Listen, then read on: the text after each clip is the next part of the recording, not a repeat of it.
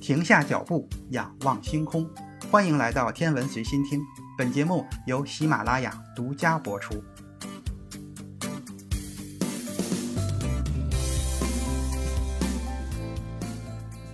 欢迎收听原创严选。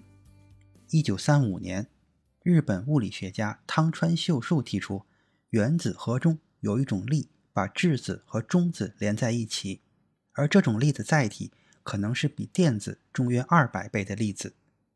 仅仅两年之后，人们发现了介子，似乎满足了这个要求。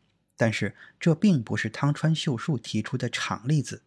根据人们的预测，所有合力的载体都会与物质发生强烈的相互作用。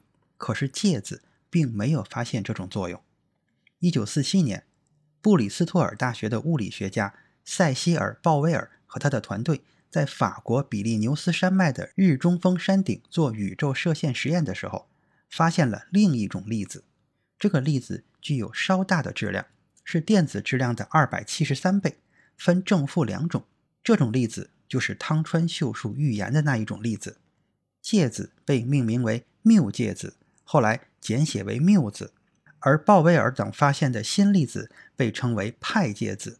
随着基于宇宙射线探测粒子的技术越来越精密，人们发现派介子之后不久，又发现了正负 K 介子和中性的拉姆达粒子。K 介子和拉姆达粒子的行为相当的奇怪，而且物理学家因为缺乏更科学的描述符号，就给这些新发现的粒子赋予了一个统一的称谓，叫做奇异粒子。二战之后，欧内斯特劳伦斯得到了政府的慷慨资助。将战争的时候用来分离铀同位素的184英寸回旋加速器重新用在了和平的目的。1949年，伯克利辐射实验室的物理学家用回旋加速器发现了中性的派介子。随着纽约布鲁克黑文国家实验室、加州伯克利实验室以及俄罗斯杜布纳和瑞士日内瓦等地建设起新的同步加速器，不久后，很多粒子相继的被发现。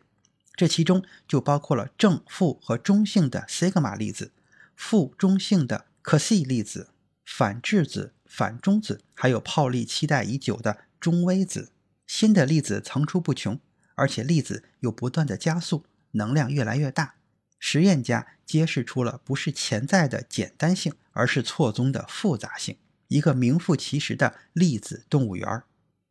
一些不寻常的新事物随着奇异粒子一起被物理学家们发现。物理学家们意识到，他们正在见证两种不同合力的作用：强力与普通粒子，比如说质子和派介子的相互作用，产生了奇异粒子。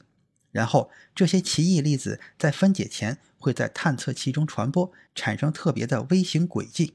它们的寿命相对会长一些，说明尽管是通过强力产生的。但是它们衰变模式受到弱得多的合力的支配，实际上正是这个力支配着放射性的贝塔衰变。在普林斯顿，荷兰裔美国物理学家亚伯拉罕·派斯逐渐地确定，这种行为无法用已知的量子数，也就是电荷、自旋和同位旋等来解释。他提出了需要一个新的量子数，将其命名为 n。普通粒子的 n 等于零，这些新奇异粒子的 n 等于一。派斯认为，在强力的相互作用中，这个神秘的新量子数 n 是守恒的，也就是说，新产生的粒子总的 n 必须与发生反应的粒子总的 n 相同。然而，新粒子一旦产生，强力就无法把 n 为奇数的奇异粒子分解回 n 为偶数的普通粒子。派斯假设，也许只有弱力能够这样做，因为某种意义上来说，弱力并不遵循这个奇偶守恒定律。美国物理学家莫里·盖尔曼觉得派斯的说法有点拼凑的意思。1929年，盖尔曼出生在纽约，15岁时就考入了耶鲁大学。1951年，在麻省理工学院取得博士学位时，他才21岁。他在普林斯顿的高等研究所短暂的工作过，而后转到了芝加哥与费米共事。正是在芝加哥，他开始投身到奇异粒子的谜题之中。盖尔曼设计的方法依旧令人不好理解，但是比派斯的方法综合性更强。盖尔曼提出了奇异性的观点，奇异性是奇异粒子的新属性。虽然奇异性根源还不知道，但是盖尔曼认为，无论奇异性究竟是什么，它的强力的相互作用中是守恒的。这点与电荷守恒很像。派斯意识到，他一直在寻找的新量子数，盖尔曼已经正确地指出来了。这不再关乎于偶数和奇数。如果一个奇异粒子在两个普通粒子的强力反应中产生，而这两个粒子的奇异性都为零，那么奇异性守恒就意味着它不可能是自生的。比如，一个加速的负电荷派介子与质子相撞，产生一个中性的 K 介子，假设它的奇异性为正一。和一个拉姆达粒子奇异性为负一，这些粒子必然总是一起产生，以保证奇异性在总体上守恒。这种现象叫做地核产生地就是绞丝旁加一个皇帝的地。一旦产生，奇异粒子就无法被分解，除非通过弱力的相互作用。如果对奇异性缺乏基础性的解释，盖尔曼的方法就不会被物理学界普遍认同。一九五六年。奥本海默把它称作暂时的解法。奇异粒子的行为让大家都对弱合力重新产生了兴趣。早在二十世纪三十年代，费米就提出来了一种详细阐述贝塔放射性的理论。费米比较了支配贝塔放射性的弱作用力和电磁力。在电磁学理论中，两个电子相互接近会感受到电磁力，交换一个虚光子，然后彼此偏离。费米推测。同样的，中子受到弱合力的作用，会变为质子，与电子和中微子交换某种东西。当时费米还没有准备好猜测出这到底是什么东西。从得出的与电磁学相似的理论中，费米能够推导出发射的贝塔电子的能量范围。稍微调整之后，费米的理论一直用到了今天。一九四九年，哥伦比亚大学的华裔美国物理学家吴健雄的实验证实了费米对电子能量的预测。费米推断，在贝塔放射现象中，中子质子对儿和电子中微子对构成的粒子流之间的耦合强度，只有电磁学中带电粒子之间的等效的耦合强度的一百亿分之一左右。这种力或许很弱，却有着某种深远的影响。由于弱力。几乎从刚被发现的那一刻起，就被视为基本核粒子的中子是天生不稳定的。一个自由中子的平均寿命只有十八分钟。二十世纪的四十年代末期，贝塔放射性成为一种普遍现象的常见表现，人们称其为普氏费米相互作用。但是，电磁学中的一种不可打破的对称性和带电粒子波函数在反射下的行为有关。这种性质被称为宇称。如果改变粒子的空间坐标的正负号，不改变波函数的正负号的话，就可以说这种粒子具有偶宇称，可以近似的理解为坐标轴对称。如果波函数的正负号发生了改变，则粒子具有奇宇称，可以近似的理解为原点对称。根据物理学家所知道的，在所有的电磁和核的相互作用中，宇称都是守恒的。除了人们眼中那些令人信服的实验证据之外，宇称守恒的假定从很大程度上也是出于物理学家的直觉。可问题是，有两种带正电荷的奇异粒子，当时被命名为套和西塔。无论从哪方面来看，它们都像是同一种粒子，它们的质量和衰变率也都一样。真正的西塔粒子衰变成为两个派介子，每一个都具有奇宇称。两个奇宇称的粒子产生一个总的偶宇称，就像负一乘以负一等于正一。然而，套粒子衰变成三个派介子，同样每一个都具有奇宇称。那三个奇宇称的粒子产生一个总的奇宇称，也就是负一乘以负一乘以负一还等于负一。不太乐观的暗示开始出现：如果套和西塔真的是一种粒子。那么弱相互作用可能就不遵循宇称守恒。杨振宁和他的同事华裔物理学家李政道决定检查实验记录。他们发现，对弱力的相互作用来说，并不存在支持宇称守恒的实验证据。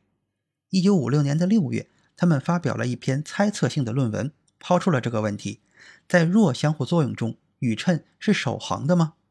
同年年末，吴健雄、埃里克·安布勒。以及在美国国家标准局实验室的合作伙伴进行了一系列严谨的实验，实验结果给出了答案。这些实验测量了从放射性钴六零原子中发射出来的贝塔电子的方向。这些钴六零原子被冷却到接近绝对零度，通过外加的磁场，它们的原子核被排列在一个方向上。贝塔电子发射如果是对称的，就说明没有哪个方向是特殊的，这就意味着宇称是守恒的。不对称的发射则说明宇称并不守恒。实验结果胜于雄辩，人们发现上帝的确是一个软弱的左撇子，在弱力的相互作用下，宇称是不守恒的。套粒子和西塔粒子变成了同一种粒子，也就是正的 K 介子。随后，物理学家和实验物理学家在弱力的确切性质上又产生了分歧。在这期间，盖尔曼在1955年转到了加州理工学院，在那里，他与费曼合作研究弱合力理论，逐渐迷上了杨米尔斯场。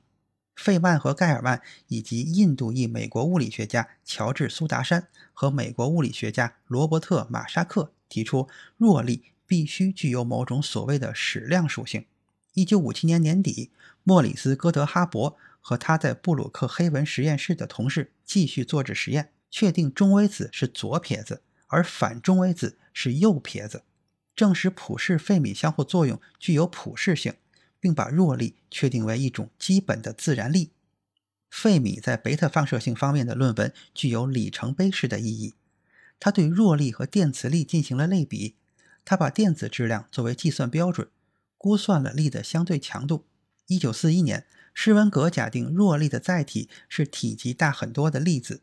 他对这个假定做了深入的考虑。